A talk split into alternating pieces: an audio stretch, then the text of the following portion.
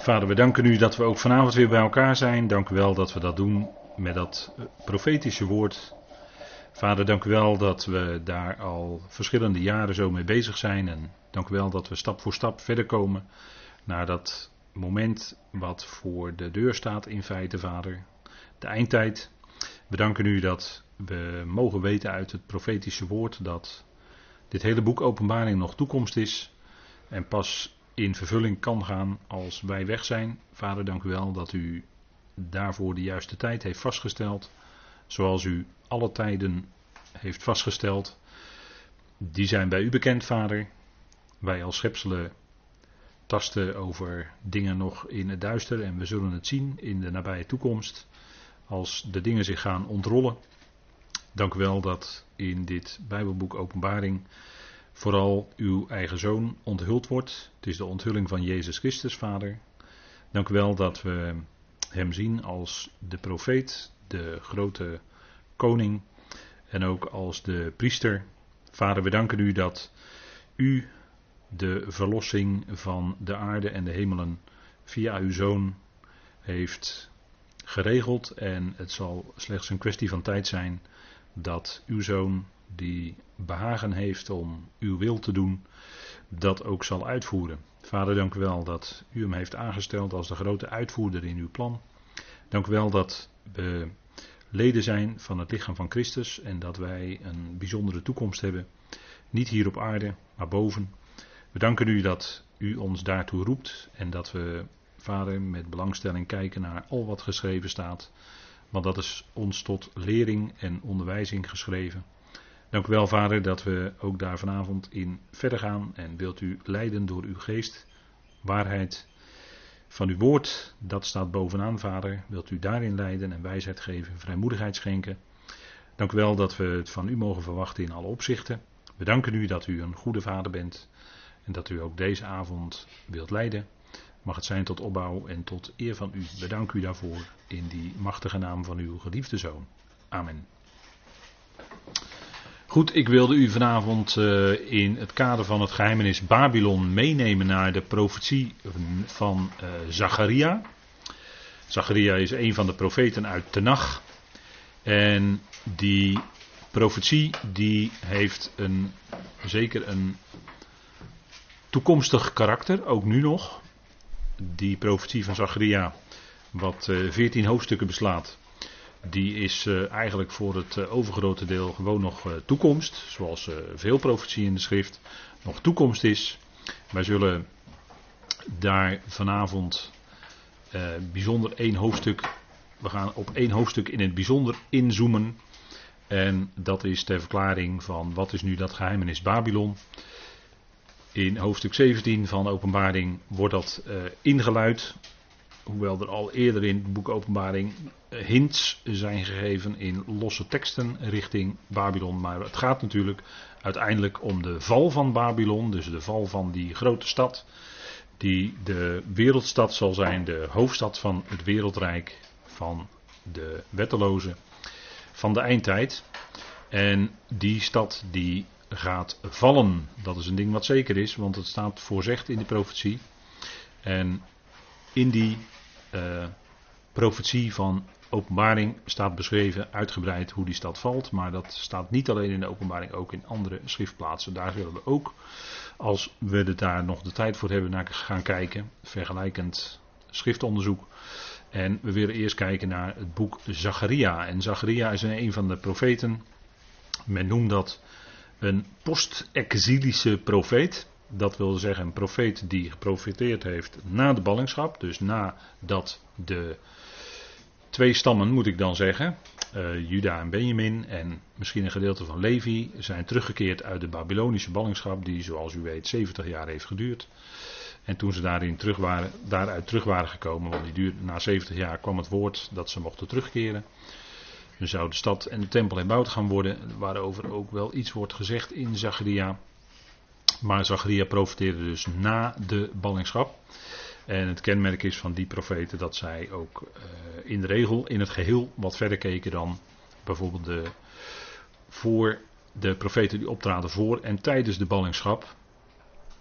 Uh, Daniel is bijvoorbeeld typisch een profeet die optrad tijdens de ballingschap. Die was ook daar in Babel. En uh, Jeremia spreekt over de val van Babylon. Jezaja, dat zijn ook zo van die profeten die uh, voor en enigszins tijdens de ballingschap hebben geprofiteerd. als we aan Jeremia denken, werd hem niet in dank afgenomen. Eerst de Galdeeën kwamen op, maar die moesten even ergens anders nog iets doen. En toen trokken ze zich terug. En toen zeiden profeten, een serie profeten in Israël, dat de stad Jeruzalem niet verwoest zou worden. Want uh, de legers van Babel waren weer weggetrokken. Maar Jeremia zei: nee, uh, het is zover dat het bidden ook geen zin meer heeft. He, op de, er staat een keer of drie in Jeremia: bid niet voor dit volk, zegt de Heer tegen Jeremia. Dat zou je niet verwachten dat het in de Bijbel staat. Maar een keer of drie wordt er gezegd. In, uh, in Jeremia 7 bijvoorbeeld en Jeremia 11. Bid niet voor dit volk ten goede. Want dat Jeruzalem verwoest gaat worden. Dat ze weggevoerd zullen worden in ballingschap. Dat is definitief nu. De maat is vol, om het zo maar te zeggen. En daar helpt ook geen bidden meer aan. En dat is dan ook gebeurd. En Jeremia werd uh, niet in dank afgenomen, werd in een put gegooid enzovoort. Hè. Maar het kwam wel degelijk uit wat hij geprofiteerd had. Jeruzalem werd verwoest en daar is dan een prachtig schilderij van gemaakt. Dag van Rembrandt, hè. daar zit Jeremia zo te treuren over de val van Jeruzalem. Dat is wat Jeremia profeteerde. En maar die profeteerde niet alleen dat, maar hij profeteerde ook in de laatste hoofdstukken over de val van Babylon. Babylon, waarvan Jeremia ook zegt, daar is het hart van de tegenstander. Dan staat er leef kamai in het Hebreeuws. Dat betekent het hart van de tegenstander. Babylon. Dat is in deze derde aion, deze boze aion, het derde tijdperk, is het beginsel ook, maar ook zeker de stad. Dat moeten we niet, moeten niet met elkaar verwarren. Het gaat om de stad en dat is het centrum van alle tegengoddelijke krachten en machten en uh, mysteriegodsdiensten en noem alles maar op, zowel ondergronds als bovengronds. Uh, alles wat zich tegen God verzet, heeft te maken op een of andere manier, is traceerbaar naar Babylon. En daarom wordt er in het boek Openbaring ook zo uitgebreid over geschreven. En in de profetieën worden dus wel meer gedaan. Jeremia 50 tot en met 52 bijvoorbeeld, maar het begint al eerder, 8, 49. En in Jezaja wordt er over geschreven over de koning van Babel. Jezaja 13 en 14. Onder andere. En ook nog meer plaatsen. Dus er wordt in de schriften wordt daar heel veel aandacht aan besteed. Habakkuk is ook een profeet. Die profeteert over de Galdeën. Dat de Galdeën komen. En dat was niet alleen in zijn dagen, maar dat zal ook in de toekomst zo zijn. U weet wel, die bekende tekst uit Habakkuk. De rechtvaardige zal uit geloof leven. Dus een rechtvaardige, dat zijn u en ik ook. Wij leven uit geloof. Dat is het principe. Er wordt een keer of drie, vier ook in de Griekse schrift aangehaald. Hè? Bekende tekst uit Habakkuk 2, vers 4. En Habakkuk, die vertrouwde op de Heer, hè? zelfs al zou de vijgenboom niet bloeien enzovoort. Hoe staat er daar? Dan nog zal ik vertrouwen op Yahweh. Dat is het geloof van Habakkuk. Maar we gaan kijken naar een andere profeet en dat is de profeet Zacharia. Zacharia. De profetie van Zacharia, en ik heb hier even een kleine samenvatting op deze dia gezet, die u thuis dan rustig nog eens na kunt kijken. De profetie van Zacharia. En Zacharia, de betekenis van zijn naam, dat weet u wel, dat is heel mooi. Dat betekent Yahweh herinnert. Of Yahweh herinnert zich. Hè. Zakar is herinneren in het Hebreeuws. En dat eindigt dan met ja. Dat is een afkorting van de naam Yahweh. Dat wil dus zeggen ja of Yahweh herinnert zich. En ja is dan de uh, rechterkant van de naam. Dat wil dus zeggen dat hij zich de beloften herinnert. En die beloften die hij gedaan heeft aan Abraham en ook aan het zaad van Abraham, nageslag van Abraham, dat zal hij vervullen. En daarom is, die, is de naam alleen al van de profeet geweldig mooi. Yahweh herinnert zich. En Zacharia spreekt dan ook van een geweldige toekomst voor Israël.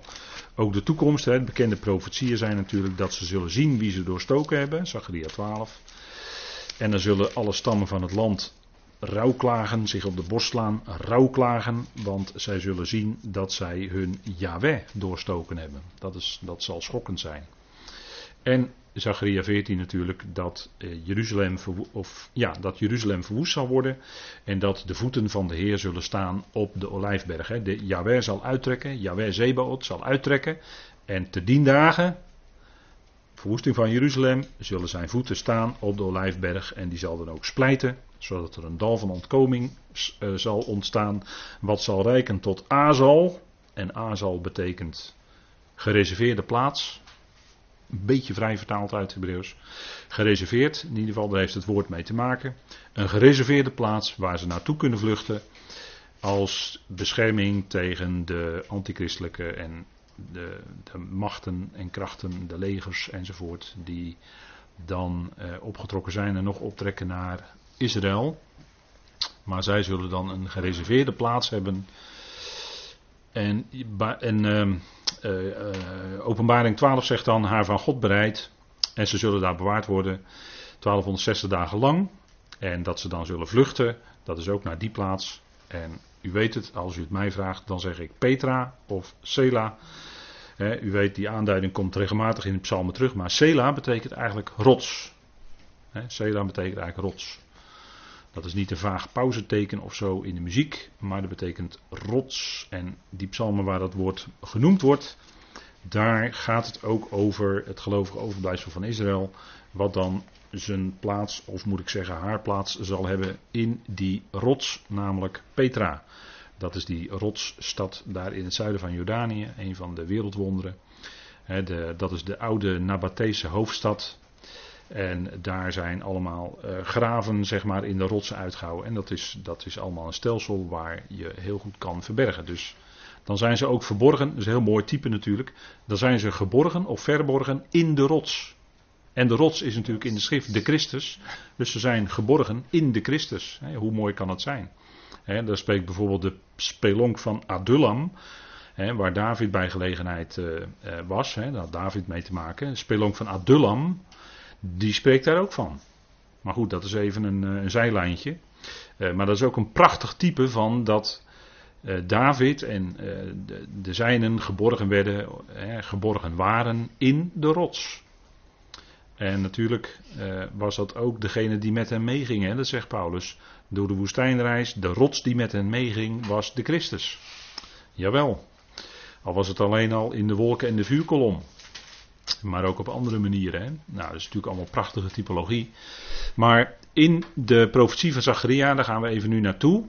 We zien hier een uittreksel, een, uh, zoals we dat vinden in de Companion Bijbel van Dr. Bullinger. Kunt u dat terugvinden, bladzijde 1280. Dus u kunt dat dan snel vinden. En die profetie is letterlijk en met symbolen. Dus dat is wat een, een, verschillende manieren van profetie. Hè. Dat kan in symboliek zijn, wat we in de openbaring ook uh, regelmatig terugvinden. En het kan zijn gewoon een letterlijke, om het zo maar te zeggen, recht toe, recht aan profetie. Maar het is geen makkelijk boek, Zacharia. Het is geen makkelijk boek. Het zijn uh, lastige profetieën om te ontrafelen, om het zo maar te zeggen. Om dat te bestuderen.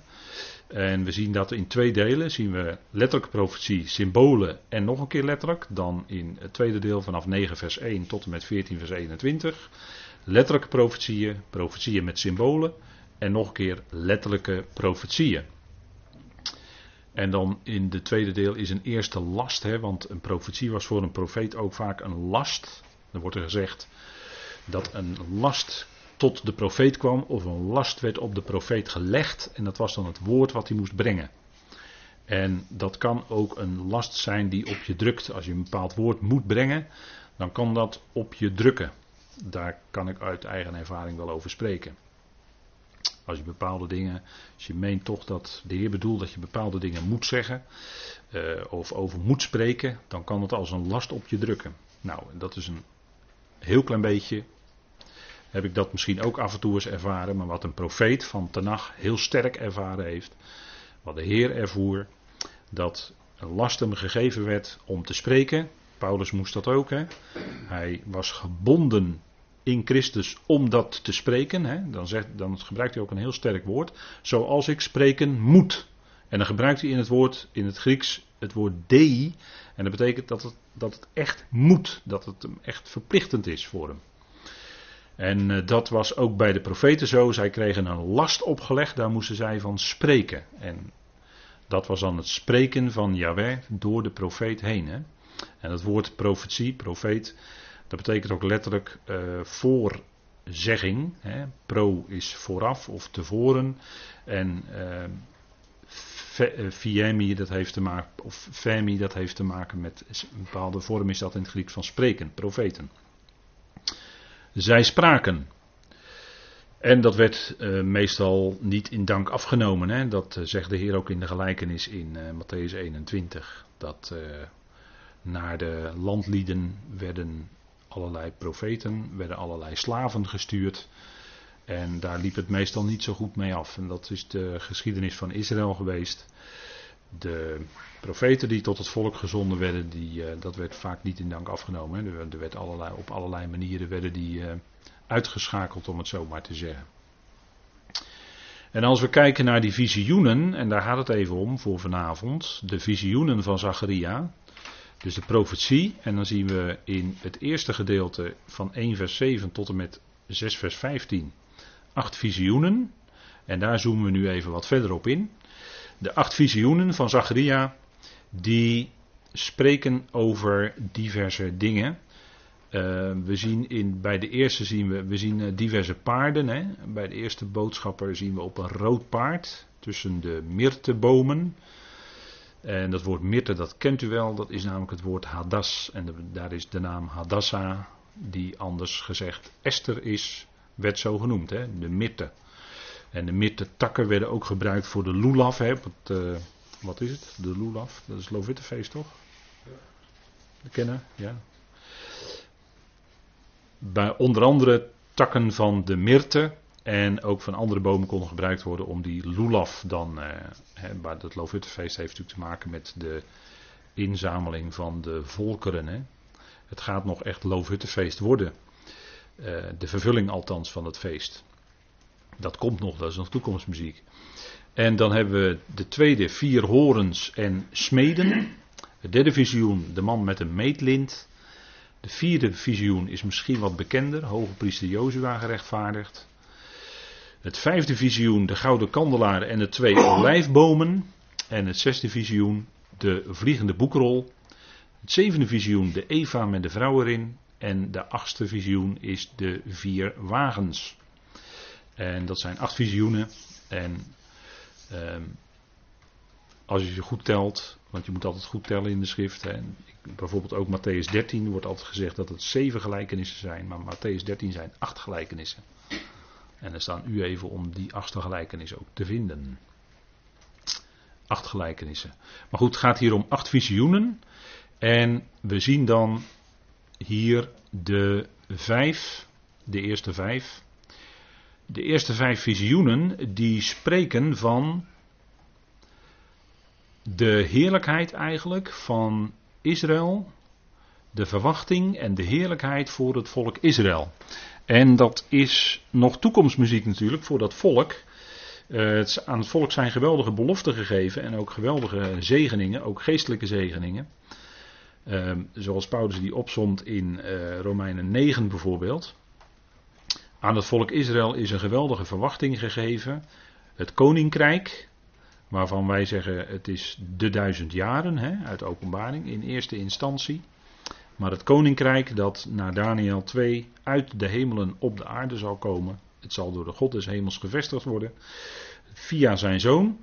En verwachting en heerlijkheid voor het volk Israël Daarvan wordt gesproken in de eerste vijf visioenen. En daarvan is sprake van licht en heerlijkheid. En uh, als we even kijken bijvoorbeeld naar het uh, bekende vierde visioen, laten we even daar naar even opslaan voor het verband. Daar zien we dan de, het vierde visioen, de hoge priester Jozua die daar gezien wordt. Zacharia 3. Zacharia 3 is dat. Hoge priester Jozua gerechtvaardigd, dat is Zacharia 3.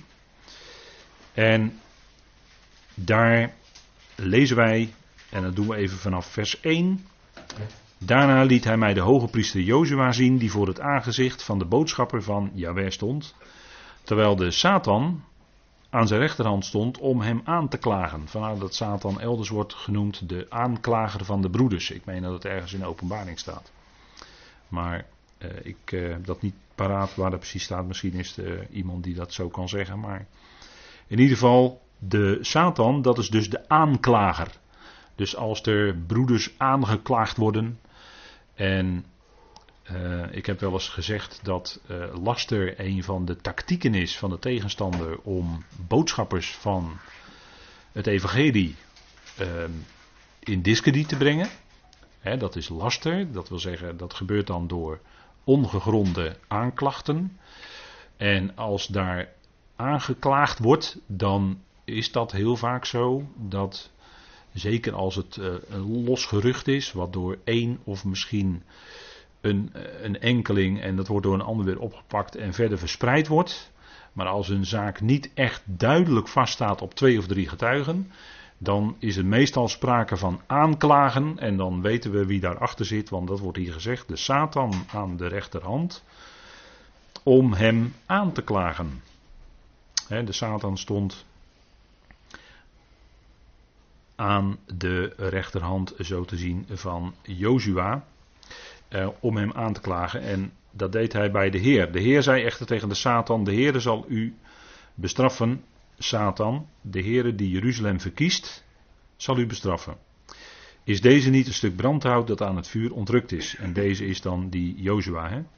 Nu was Jozua in vuile kleren gekleed terwijl hij voor het aangezicht van de boodschapper stond. Toen nam hij het woord en zei tegen hen die voor zijn aangezicht stonden: Trek hem de vuile kleren uit. En daarop zei hij tegen hem: Zie, ik heb uw ongerechtigheid van u weggenomen en zal u feestkleren aantrekken. En vervolgens zei ik: Laat hen een reine tulband op zijn hoofd zetten. Daarop zetten zij de reine tulband op zijn hoofd en trokken hem de kleren aan, terwijl de engel van de Heer erbij stond. Toen verzekerde de boodschapper van de Heer Jozua, zo zegt de Heer van de legermachten, als je in mijn wegen gaat en als je je taak ten behoeve van mij vervult, dan zul je ook mijn huis besturen en in mijn voorhoofd bewaken en ik zal u omgang geven met hen die hier staan. Luister toch, hoge priester Jozua, u en uw vrienden die voor u zitten, zij zijn immers een wonderteken. Want zie, ik ga mijn knecht, de spruit, doen komen. Want zie, wat betreft de steen die ik voor Jozua neergelegd heb, op die ene steen zullen zeven ogen zijn. Zie, ik zal zijn gravering aanbrengen, spreekt de Heer van de legermachten. Ik zal de ongerechtigheid van dit land op één dag wegnemen. Op die dag, spreekt de Heer van de legermachten, zal ieder zijn naaste uitnodigen onder de wijnstok en onder de vijgenboom. Een geweldige profetie over de toekomst van Israël, waarin zij zullen zitten onder hun eigen wijnstok en vijgenboom. En de hoge priester Jozua wordt ingesteld als zodanig. En hij krijgt een tulband op zijn hoofd en op die tulband zal dan staan de Heer heilig. De Heer toegewijd. Dat is zijn bediening dan. En die verlossing die zal komen, dat zegt de profetie hier. Want zie, ik ga mijn knecht, vers 8, de spruit, en zo wordt de Heer Jezus vaak genoemd in profetie, hè, bijvoorbeeld in Jeremia en in Jezaja, de spruit, degene die uitspruit, doen komen en die zal verlossing brengen, want die zal dat doen wat in vers 9 staat, ik zal de ongerechtigheid van dit land op één dag wegnemen. En daar was het uittrekken van de vuile kleding van Jozua een type van. Die moest, werd de, vuile, de vervuilde kleding werd uitgetrokken, de ongerechtigheden werden weggedaan. En hij trok dat kleed van de hoge priester aan. Dat wil zeggen, er vond een stuk reiniging plaats. En de ongerechtigheid van dat land, wat in dat land, in dat huis gebeurde, dat, dat moet weggedaan worden. En dat zal ook gebeuren. Dat zal gebeuren door degene die komt, de Heer Jezus Christus die zal wat dat betreft de zaak reinigen. En dan moet ik altijd denken, als ik dit lees, als ik denk aan reiniging van het land en dergelijke, dan moet ik ook denken aan wat de Heer Jezus deed op het tempelplein. Dat hij de tafels van de wisselaars omkeerde en dergelijke. Want men wilde verdienen aan de dienst aan Yahweh. En dat was onterecht, want de Heer zei: je zult mijn huis, en ook dat plein dus, niet tot een koophandel maken. En dat hadden ze dus wel gedaan. En dat was heel tekenend, want dat principe van handel drijven en daaraan geld verdienen, dat is, daar zijn uh, regelmatig uh, Joden bij betrokken. En we moeten goed onderscheid maken tussen Joden die daarbij betrokken zijn. Dat betreft zeker niet het hele volk. Dus je kunt ze niet allemaal over één kam scheren, zoals helaas wel gedaan wordt. En dan, kom, dan verzuil je al heel snel in antisemitisme. Maar waar de Joden wel mee te maken hebben, is dat ze bezig zijn met geld wisselen, met handel. En daar verdienen zij behoorlijk veel geld aan. Dat is een kleine groep die in de ban is gekomen van het verdienen, die uh, in de ban is gekomen van wat bijvoorbeeld in, in, uh, uh, Matthäus 13 staat, uh, de verleiding van de rijkdom. De verleiding van de rijkdom. U weet wel, hè, de, de, de, kunnen dingen je van dat woord afleiden. Dat zijn de zorgen van deze aion en de verleiding van de rijkdom. Daar hebben we onlangs hebben we daarover gesproken ook in de Bijbelstudie. En daar zijn zij wel mee behept. En dat is ook uh, hetgeen waarmee zij een, een, toch een bepaalde machtspositie of een heel beperkt aantal mensen van het Joodse volk, ik blijf het zeggen, is daarbij betrokken. En die hebben daarmee ook een machtspositie bereikt. En dat is wat, uh, dat is wat uit het land weg moet. En dat zien wij ook in de profetie van Zacharia gebeuren. Uh, kijk, dit gaat allemaal over de heerlijkheid die komt. En God die heeft verschillende methoden om uh, tot verlossing te komen. Dat is door genade. En dat is wat we hier ook in, bijvoorbeeld in hoofdstuk 3 beschreven zien staan. Dat is door genade, maar ook door gericht. En natuurlijk achter het gericht weer de genade, uiteraard. Maar dat zijn de methoden waardoor God verlossing geeft. En dat zien we ook hier in het boek Zacharia beschreven. De eerste vijf spreken dus van de verwachting en de heerlijkheid vooral van het volk Israël. En dan krijgen de. En dan zien we dus in, bij het vijfde visioen in uh, Zacharia 4. Zien we dus dat de geest ook een werk doet. Daar gaat het eh, woord naar Zerubabel. Laten we het even lezen in, in Zachariah 4, die bekende tekst, hè, Zachariah 4, vers 6. Die wordt vaak los geciteerd en dat vind ik toch een beetje jammer. Want het staat in een kader, hè. het staat in een verband hier. En het gaat hier duidelijk om de gouden kandelaar en de twee olijfbomen. En als u dat ziet staan, waar denkt u dan aan? Een gouden kandelaar en twee olijfbomen, waar denkt u dan aan? Tel dat bij elkaar op. Tel het bij elkaar op. Waar gaat het dan om?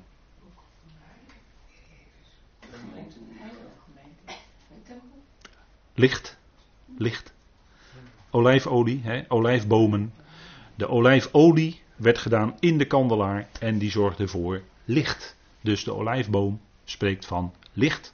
Zie Romeinen 11 ook, hè? Vandaar, dat, vandaar dat beeld wat Paulus daar gebruikt in Romeinen 11. Licht het teken van de olijfboom. Het is de olijfolie die licht verschaft.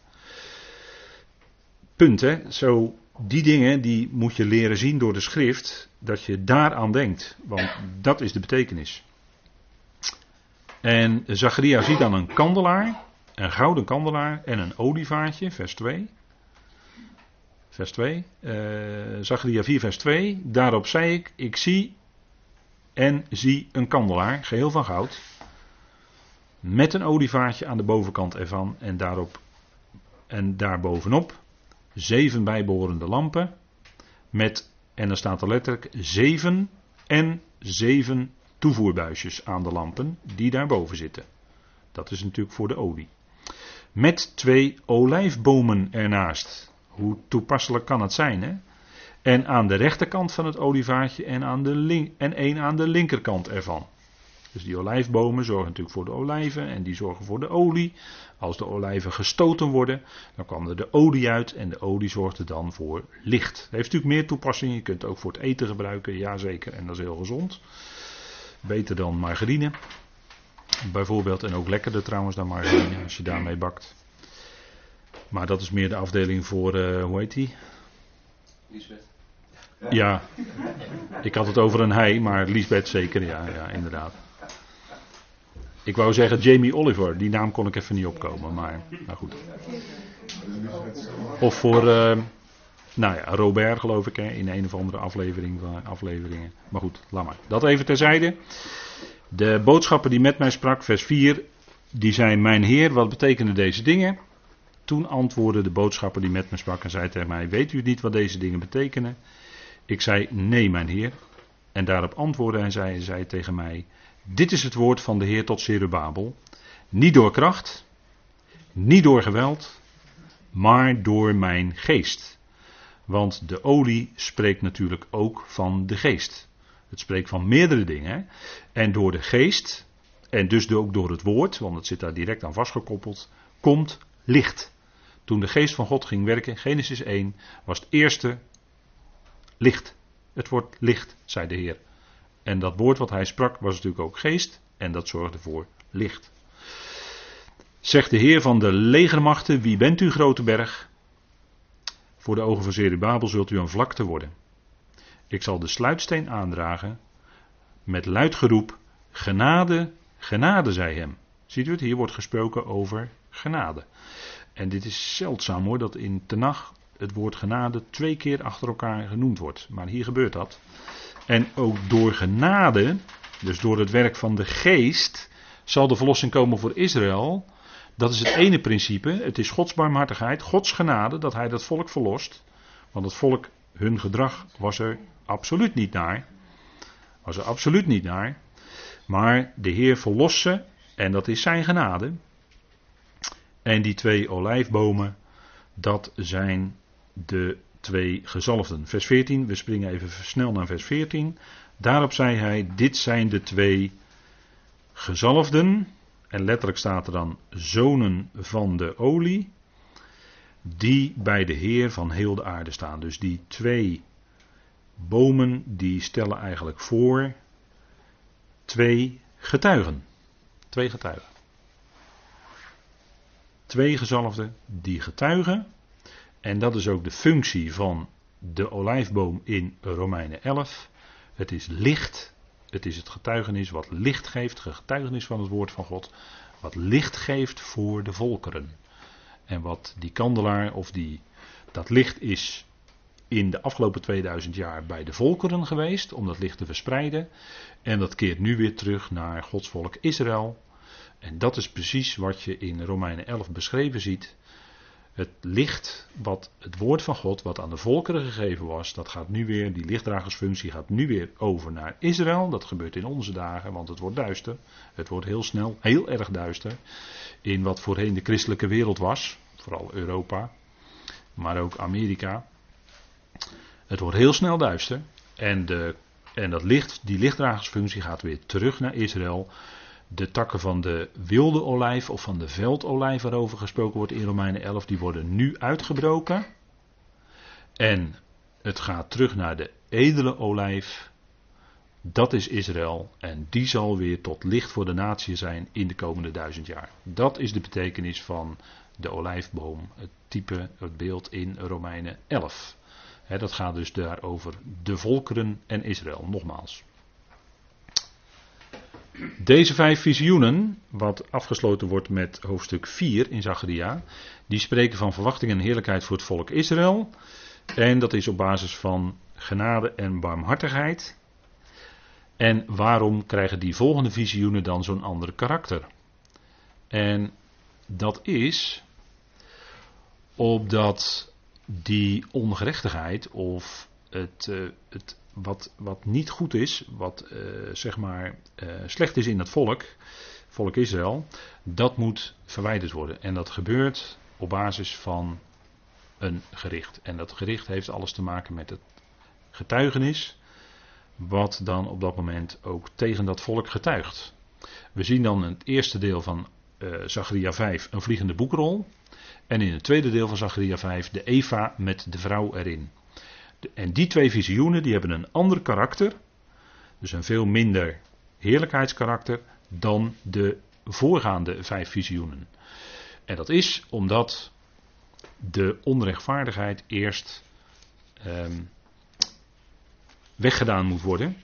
En het punt is dat vergeving, of het wegdoen van, of het vanaf laten door Yahweh, dat is opdat wij zouden vrezen. En daar zegt Psalm 130 iets over, over vergeving. Laten we even met elkaar opzoeken. Psalm 130. We gaan zo weer terug naar Zacharia 5. Psalm 130. En daar lezen wij een pelgrimslied.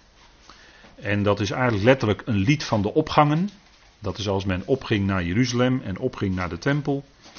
Het lied van de opgangen, en dat zijn 15 liederen. En men heeft dat ook wel gekoppeld aan de 15 jaar die koning Hiskia uh, aan zijn leven werd toegevoegd. Hè, toen dat, uh, die schaduw ging 15 treden terug, hè, weet u wel. Ging 15 treden terug. En men koppelt dat wel eens, die 15 psalmen, dat het daarmee te maken heeft. Goed voor wat het waard is, ik geef het maar even door, dat dat een gedachte is. Het is een pelgrimslied, letterlijk een lied van de opgangen. En Psalm 130 zegt dan: Uit de diepten roep ik tot u. Vers 1, Psalm 130, vers 1. Uit de diepten roep ik tot u, o ja. Hier staat eigenlijk de afkorting van de naam, ja. En dan Here met kleine letters, maar eigenlijk staat er, moet het met hoofdletters staan, er staat eigenlijk Yahweh. Dit is een van de veranderingen van de zogenaamde Soferim, de schrijvers. Die hebben Ehm, een keer, eh, meer dan honderd keer de naam Yahweh veranderd in Adonai in de Tenach. En dat is uh, weer op tafel gekomen. Dat is aanwijsbaar in Hebreeuwse manuscripten en dat is al, uh, nou ik denk al 150 jaar geleden of nog langer op tafel gekomen. En Dr. Bullinger onder andere, die heeft dat ook opgenomen in zijn Companion Bijbel. En u ziet het in de Concordant Version, ziet u dat ook keurig aangegeven, dat het een van de wijziging is van de Soferim. Hier staat dus niet Adonai, maar hier staat Yahweh. Yahweh, hoor naar mijn stem. Laat uw oren opmerkzaam zijn op mijn luide smeekbeden. En gebed. Belangrijk. Heel erg belangrijk. Hier is de psalmist die bidt. En die psalmist had misschien op dat moment ook wel de ervaring, hè, want hij heeft het hier over uit de diepten. De diepten. Meervoud, hè? In je leven kun je diep zitten. En juist in die diepte uh, leidt het vaak toe dat een mens meer gaat roepen tot de Heer, tot God. Uit de diepten roep ik tot u, Yahweh. Let op mijn luide smeekbeden. Hoor naar mijn stem. Misschien had die psalmist wel het idee dat hij tegen een koperen hemel aanbad en dat de situatie maar niet veranderde. Althans, zo leek het. En die psalmist was zich bewust dat hij slechts een mens is ten opzichte van die grote God. Blijkt uit vers 3. Als u, Yahweh, op de ongerechtigheden let. Yahweh, staat er dan weer. Wie zal bestaan of wie zal staan? Nou natuurlijk, hè, dat is eigenlijk een retorische vraag. Hè. Als, als Yahweh op de ongerechte of hè, waar we in tekort schieten, of verdorvenheden, als die die in rekening zou brengen, dan zou er niemand kunnen staan. Geen enkel mens. Maar dan staat er ook in vers 4. Maar, en meestal, ja, dat is meestal een vertaling, maar meestal staat er gewoon en in het Hebreeuws. Maar bij u is vergeving. Bij u is vergeving. En waarom is dat? Opdat u gevreesd wordt. Dus God vergeeft en we kennen natuurlijk die enorme genade waarin wij mogen leven. Maar die is ons geschonken opdat wij in eerbied zouden zijn voor die grote God die ons dat gegeven heeft. Om niet. Het was niet onze prestatie, integendeel zelfs. Er wordt hier gesproken over verdorvenheden, integendeel. Maar bij u is vergeving. Hè, dat is het Hebreeuwse woord salach. En dat wordt uh, vaak gebruikt bij de offerdienst.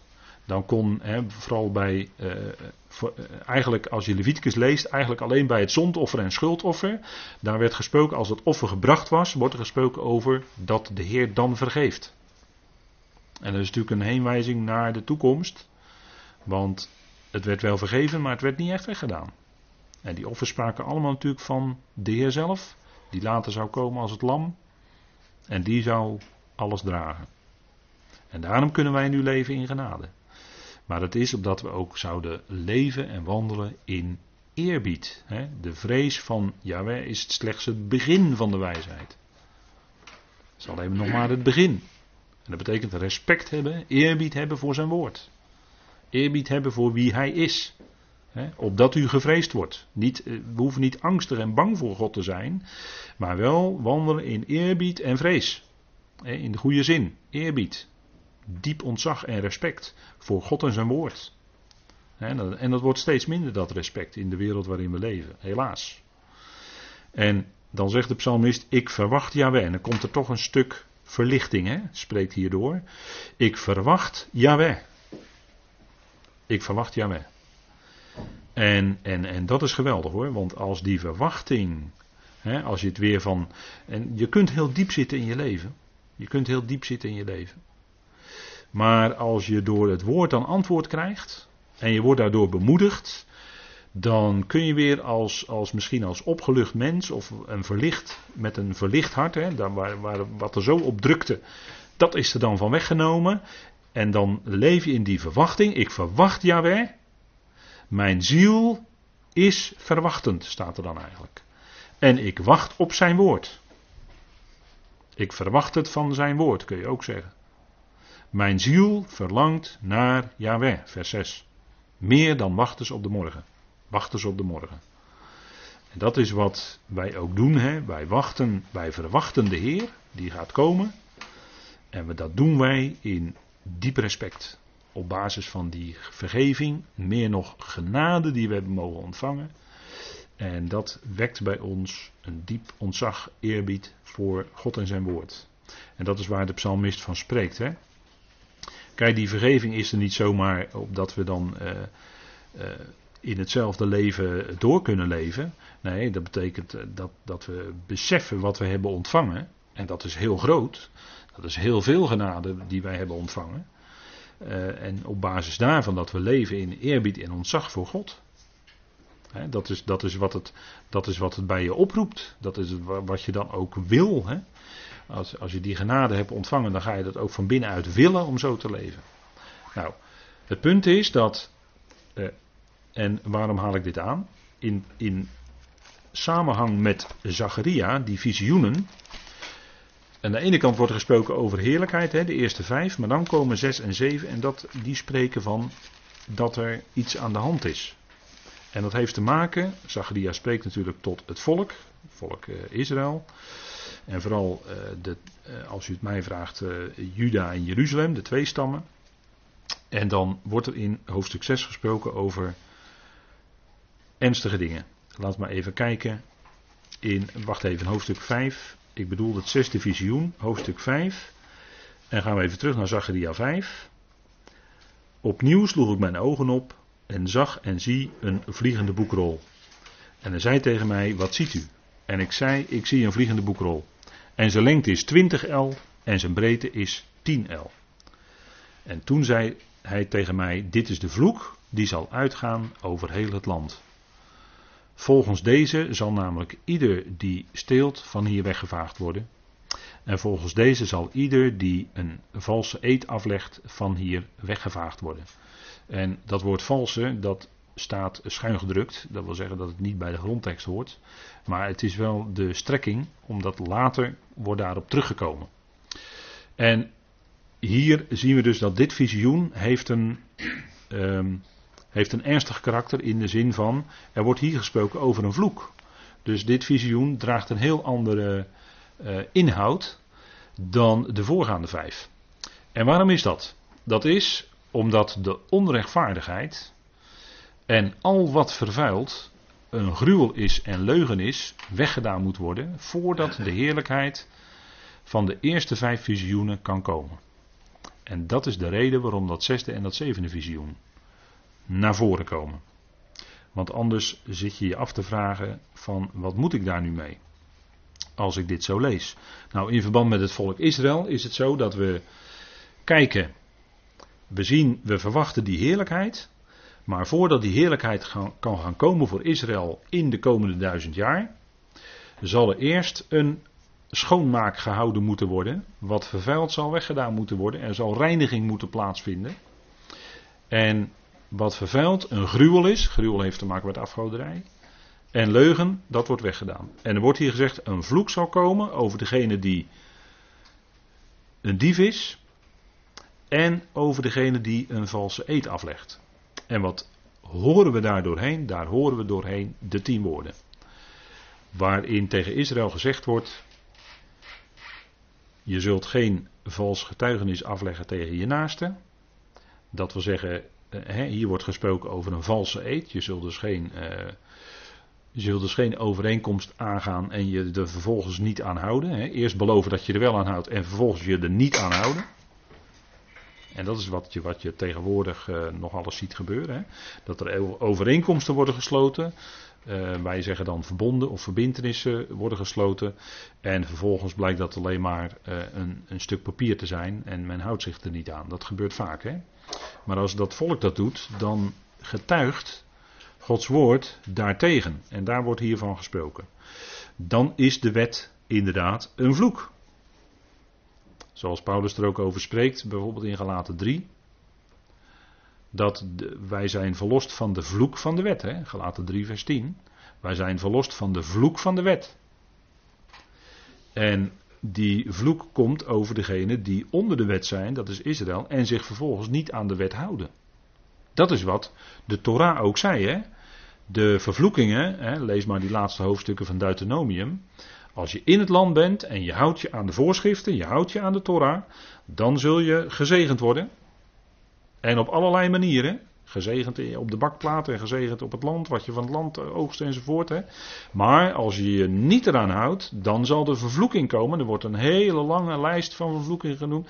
En die zijn ook gekomen over het volk, want zij hielden zich daar niet aan. En hier worden twee aspecten. Hè. Een, uh, iemand die steelt, je zult dus niet iets ontvreemden wat van je naaste is. je, zult geen uh, diefstal plegen. En je zult geen vals getuigenis afleggen tegenover je naaste. Nou, dat zijn twee dingen die in de tien woorden staan. Waar het volk, laat maar zeggen, voor een, voor een, een deel moet ik dan misschien zeggen, voor een deel zich niet aanhield, maar wel waardoor zij onder de vloek kwamen en waardoor er iets moet gebeuren. Vers 4 zegt dan ook, Zacharia 5, vers 4. Ik heb deze, en er staat er schuingedrukt bij vloek in de herziene statenvertaling, en dat is wel de strekking, maar dat staat niet letterlijk in de grondtekst.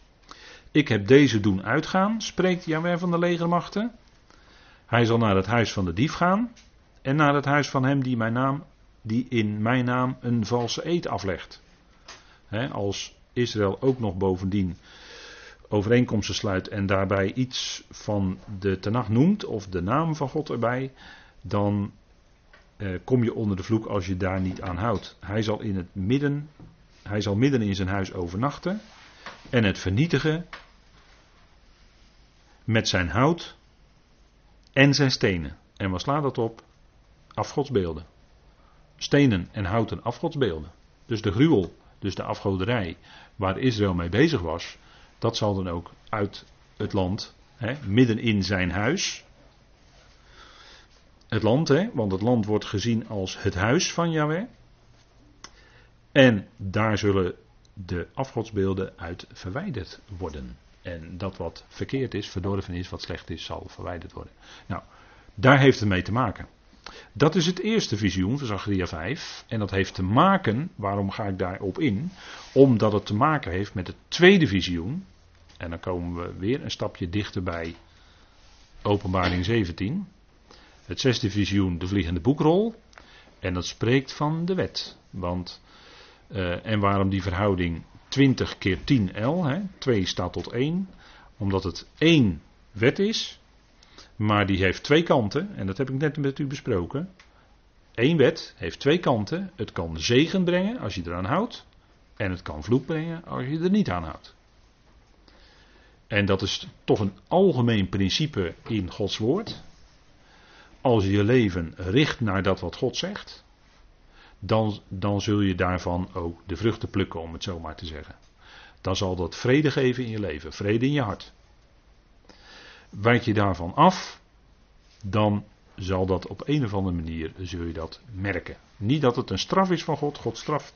Eh, we moeten niet spreken in de zin van straf of geen straf, daar gaat het helemaal niet om. Maar het gaat erom, houd je naar die principes van de schrift en wijk je daarvan af, dan zal het op een of andere manier te merken zijn in je leven. Dan gaat het moeilijk, ondervind je daarvan pijn, ondervind je daarvan verdriet. En natuurlijk, God zal ook dat dan gebruiken in je leven, zeker. God gebruikt ook dat in je leven. Maar het punt is, het principe van Gods woord is, richt je naar die dingen van de schrift. En zo spreekt Paulus er uiteraard ook over in zijn brieven. Dan zul je die vrede en, om het zo maar te zeggen, de zegen ervan ervaren. En richt je daar niet naar, hè, of wijk je daarvan af, dan zul je dat op een of andere manier als een stukje pijn in je leven ervaren. En dan denk ik toch ook sterk aan bijvoorbeeld, eh, om maar een bekend voorbeeld te geven, het ongelijke juk. Als je in een ongelijk juk gaat, en dat is gewoon een beeld uit, de, uit wat we kennen. Eh, als je twee verschillende ossen, een jonge en een oudere os, naast elkaar in hetzelfde juk zet, om maar even iets raars te noemen, dan gaat het bij beide ossen gaat het schuren. Dus een, een ongelijk span, een ongelijk juk, dat gaat bij allebei schuren. En dan zegt Paulus, hè, dat is natuurlijk het bekende stukje 2 Korinthe 6. Welke gemeenschap heeft licht met duisternis? Christus en Belial. Uh, ongerechtigheid en, of uh, gerechtigheid, welke gemeenschap heeft rechtvaardigheid met de wetteloosheid? Enzovoort. Hè. U kunt dat rijtje zelf invullen. Dat is een tekst die u heel goed kent. Maar dat is het principe. Ga je in een gelijkjuk, wat Gods woord dan adviseert. Ga je in een gelijkjuk, dan zul je dat schuren in je leven niet ervaren. Dan gaat het lekker. om het maar even simplistisch te zeggen. Maar u begrijpt wat ik bedoel. Hè? En dat is ook zo met, en dat principe zit natuurlijk ook in de wet, in de Torah. Kijk, de Torah, als je die op een wettische manier gaat opleggen, dat heeft geen enkele zin. En dat is ook helemaal de bedoeling niet. Daar keert Paulus zich fel tegen in de gelaten brief. Maar de liefde, de liefde gaat daar bovenuit. Hè? De liefde is het complement van de Torah. En de liefde, als je je naaste lief hebt, dat gaat boven de Torah uit en er zit gelijk alles bij in. En God heeft die Torah bedoeld als iets waar ook zijn liefde uit blijkt. En dat is ook, hè, als we spreken over het hart van de Torah, dan hebben we het over het midden van Leviticus, dat is grote verzoendag. Dat is het hart van de Torah. Dan gaat het om verzoening. Ik weet wel, het gaat er om bescherming en bedekking. Want toen was het nog niet de verzoening zoals Paulus die bekend maakte, dat weet ik wel. Maar het is toch, het volk werd weer voor een jaar vrijgesteld. En dat was de liefde van God. Dat hij weer verder ging met dat volk. Want het gedrag was er niet naar. Dus ook daarin zien we de liefde van Yahweh tot zijn volk, zijn liefde. Dat hij op basis van die grote verzoener, dat die hoge priester daar weer geweest was in het heilige der heiligen. En het volk kon weer een jaar verder. Dat was Gods liefde. En zo zien we, hè, zo kun je er naar kijken. Dat is die liefde die blijkt. En natuurlijk op de Sabbat, als je een dier ziet vastzitten in het water en het is Sabbat, dan ga je dat dier eruit halen. Natuurlijk. Dat is geen overtreding van de Sabbat. Nee, dat is liefde betonen tot het, tot het beest. Natuurlijk. En als je nou hartstikke wettisch bent, dan zeg je nou, ik mag dat dier niet aanraken, want het is Sabbat, ik mag niet werken. Dan ben je hartstikke wettisch bezig. En dan moet je kijken waar het toe leidt, dood van het dier. Maar dat was niet de bedoeling natuurlijk. En dat maakt de Heer ook duidelijk. Hè? En zo zijn er talloze dingen die je ook goed moet begrijpen. Alleen, uh, je moet nooit denken in de zin van opleggen en dan regel en dan straf. Op die manier, dat is niet aan de orde voor ons. Het gaat erom, leef jij, en dat is wat hier ook aan de hand is in Zacharia 5. Eerst moet die vuiligheid, eerst moet die ongerechtigheid weggedaan worden, want er was sprake van diefstal. En er was sprake van mijn edigheid, hè, dus een vals eed afleggen. Wel overeenkomsten sluiten, mij vervolgens er niet aan houden, of alleen maar de voordeel uittrekken zelf. En dat heeft te maken met het volgende visioen, de vrouw in de Eva. Daar heeft het alles mee te maken, want daar gebeurt natuurlijk iets mee. Dat is het visioen en dat heeft direct te maken met uh, openbaring 17. Want daar wordt het beeld, dat is natuurlijk een beeld hè, wat uh, Johannes zag. van die ontrouwe vrouw, die die zag op vele wateren, zittend op vele wateren. Dat is een beeld. Want later, aan het eind van hoofdstuk 17, blijkt dat dus een stad te zijn. dus u moet, die beelden moeten we dus gaan begrijpen, die symboliek. En de visioen van de Eva heeft daarmee te maken. En uh, daar staat in Zacharia 5, vers 5 tot en met 11. En de boodschapper die met mij spreekt ging uit en zei tegen mij: Sla toch je ogen op en zie wat het is dat uitgaat. Ik heb deze tekst ook op de dia uitgeschreven. En dan ziet u daar een plaatje van zoals mogelijk een Eva eruit zou hebben kunnen zien. En ik zei: Wat is het? Hij zei: Dit is de Eva die uitgaat. Dit is hun oog in de hele aarde. En de Eva, het gaat om de Eva, hè? Dat, is het, dat, is het, dat is het gegeven van dit visioen. Het gaat om wat Zacharia ziet. Hij ziet die Eva.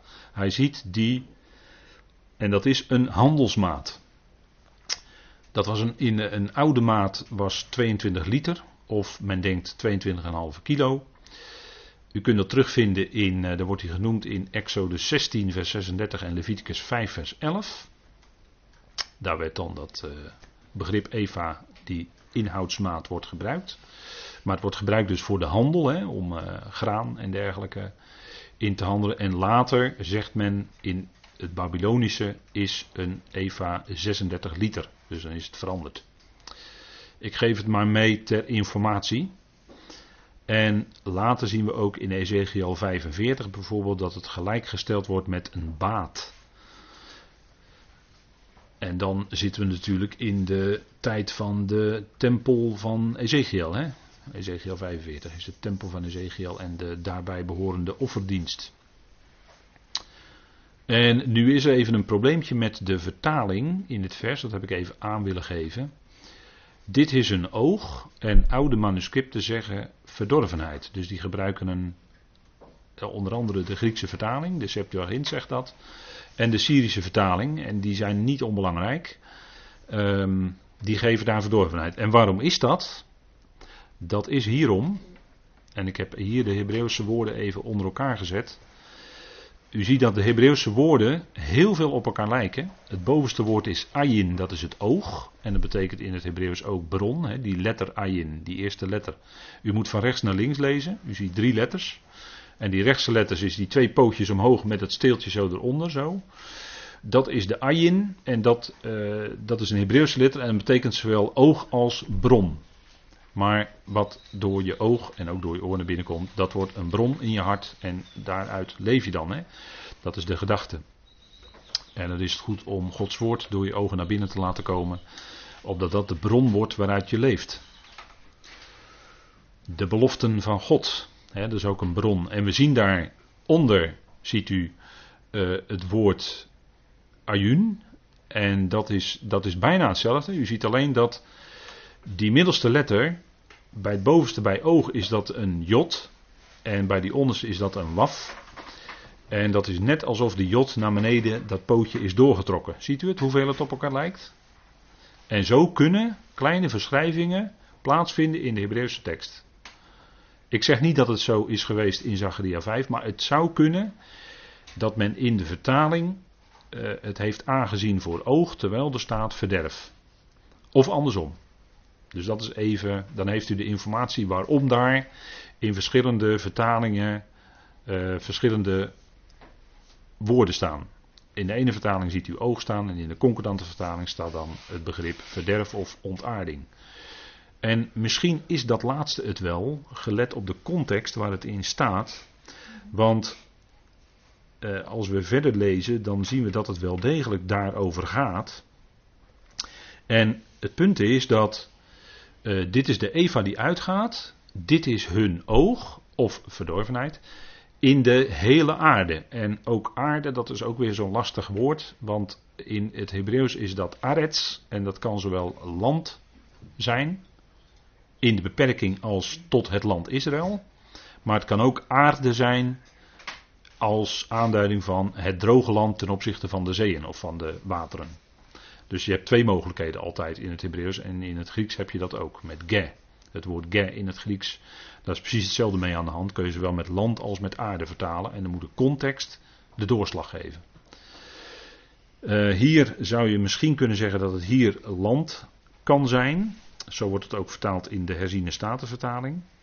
Dit is de uh, oog of de verdorvenheid in heel het land. In heel het land.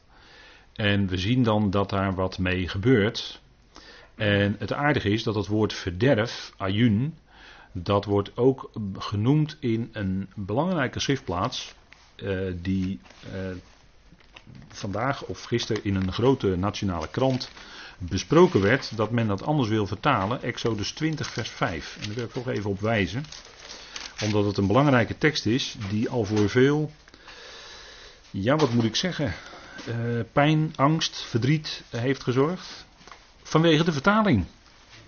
En als men het Hebreeuwse woord uh, wat anders zou hebben vertaald, met een wat andere notitie, dan zou daar veel minder angst en verdriet en, uh, en, en uh, neerdrukkende zaken zijn geweest in levens. En er zullen heel wat levens gaan hier nog steeds onder gebukt hoor. En dan gaat men, daarvoor gaat men dan in het zwart op zondag naar de kerk en dat soort dingen. Hè? Vergist u zich niet hoor. Exodus 20, vers 5. Want daar staat, u zult zich daarvoor, dat gaat over afgoderij, en dat is ook wel passend bij Openbaring 17 natuurlijk. U zult zich daarover niet neerbuigen en die niet dienen, want ik, de Heer, uw God, ben een naijverig God, die de misdaad van de vaderen vergeldt aan de kinderen, aan het derde en aan het vierde geslacht van hen die mij haten. Nou, haten is in de Bijbel op de tweede plaats stellen. Dat is het eerste punt. Het tweede is het woord misdaad. Want dat is ons woord wat ik hier vertaal met verderf of ontaarding. Die de misdaad van de vaderen, dus de, het verderf of de ontaarding van de vaderen, vergeldt. En nou ging het in dat krantenartikel om dat woord vergeld. En dat is het woord pakat in het Hebreeuws. Het woord pakat. En dat is eigenlijk, kun je eigenlijk beter vertalen met bezoeken. Of opzoeken zelfs, zou je ook kunnen vertalen. En dan is het een, in, in de Engelse Concordant Version wordt het vertaald met to visit. In het Engels, eh, Nederlands kennen we trouwens ook, hè, visiteren. Hè, opzoeken. En dat heeft een veel neutralere klank, en dat heeft het woord pakat ook, dan zoals het hier vertaald is met vergelden. En in de NBV, die met veel toeters en bellen en veel mediageweld is gepresenteerd destijds, werd het vertaald met boete. Notabene dat de kinderen moeten boeten voor de misdaad van de vaderen. En dat was een veel zwaardere vertaling dan de NBG-vertaling van 1951. Dus ik denk, wat hebben die redactoren en die meelezers en allemaal zitten doen? Hebben die zitten slapen of zo? Want het woord pakat betekent opzoeken en, of bezoeken. En dat wil helemaal niet zeggen dat dat een bezoeken is met straf. Want zo wordt, er wordt gelijk aangekoppeld een verschrikkelijk zware straf. In het derde en vierde geslacht. Maar je kunt het ook zo uitleggen dat de Heer het opzoekt om het weg te doen. Om, het, om, om tot, tot, tot wegdoening te komen, tot reiniging te komen. Zodat het niet meer op die geslachten drukt. Dus niet in de zin van straf, maar om het weg te nemen. Om het op die manier op te zoeken of te bezoeken. Dat kan ook. Zo kun je het ook vertalen. Ziet u dat dat nog niet zo makkelijk is hè, vanuit het Hebreeuws?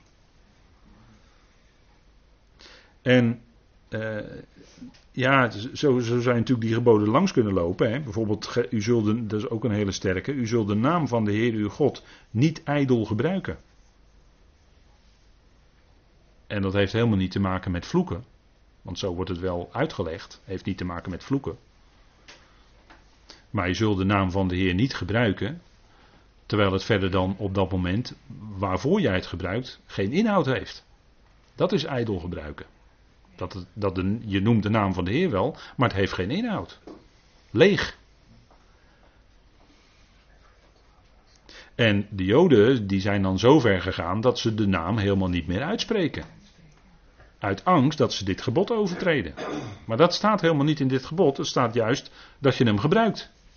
En zij gebruiken hem niet, helemaal niet meer. Dus hebben ze de zaak veranderd, lijkt mij. Maar het staat niet, hè, niet te vergeefs gebruiken of in leegheid gebruiken. Zo, zo uh, dat, is de, dat is eigenlijk de, de, de strekking van het woord. Hè? Dus je zult de naam, hè, dat, dat, ja, je zult zijn naam, uh, dat is eigenlijk de betekenis, niet te pas en te onpas zomaar gebruiken. En overal, overal opplakken en bijgebruiken. Dat is het punt.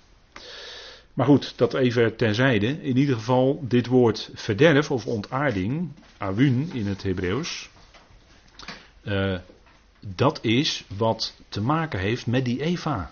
En wat heeft die Eva dan te maken met die verdorvenheid? Het is een inhoudsmaat. En dan gaat het visioen verder. En dan staat er: En zie, een plaat van lood werd opgeheven. Dus er lag een, een ronde plaat van lood lag erop, als was het een deksel. En die werd even opgehouden. En wat blijkt? Er was een vrouw zittend in het midden van de Eva. Dan moet u opletten hoe het beschreven is. Die vrouw die zit dus. En die is in het midden van die Eva. Die zit dus midden in die inhoudsmaat. Die wat te maken heeft met de handel. Die vrouw zit dus midden in de handel, zou je kunnen zeggen. Als ik het even wat vrij zeg. En het punt is dat uh, Israël was eigenlijk een volk van uh, agrariërs, om het zo maar te zeggen. Ze zouden hun land bewerken en dan heb je allerlei oogstfeesten in het voorjaar en in het najaar. En dan wordt, uh, de, de, het, de feesten die de Heer, want het zijn feesten van Yahweh, hè, het zijn feesten van Yahweh, die de Heer had ingesteld, die zijn volk dan in blijdschap mochten vieren, hadden allemaal te maken, te maken met de oogst. In het voorjaar met die eerstelinggarven en dan in het najaar met het Loofhuttenfeest. Dat is allemaal oogstfeesten. Dus het was een agrarische samenleving en daarin eh, wat het land opbracht. En daarin was Israël helemaal niet afhankelijk van het buitenland. En laat staan afhankelijk van de handel. Maar door alles wat er gebeurd is en dat ze verdreven zijn geworden in ballingschap. En weer, weliswaar weer in het land zijn teruggekomen. Hoewel heel beperkt. Hè, niet het hele volk, zeker niet. Maar heel beperkt in het land weer zijn teruggekomen. En eigenlijk sinds na de Babylonische ballingschap grotendeels verstrooid zijn over de aarde. En u weet wat er in de afgelopen 2000 jaar allemaal gebeurd is. He, waarin men spreekwoordelijk spreekt over de wandelende Jood. die overal wordt verdreven. En, en wat is hij toen gaan doen? Eigenlijk uit de omstandigheden handel. Ze zijn in de handel gegaan. Op allerlei manieren. Met geld zijn ze heel handig geworden. Heel erg handig. En eh, als geldwisselaars. En aan de handel, daar verdienen ze aan. En ze, ze bleken ook op allerlei uh, sleutelposities te, te, komen te zitten. En, en dat is wat gebeurd is in de geschiedenis. En dat is wat, uh, dat is wat we ook kunnen lezen in, uh, in getuigenissen van uitleggers. Maar dat gaan we even na de pauze doen. Want ik zie tot mijn schrik dat het al de hoogste tijd voor de pauze is.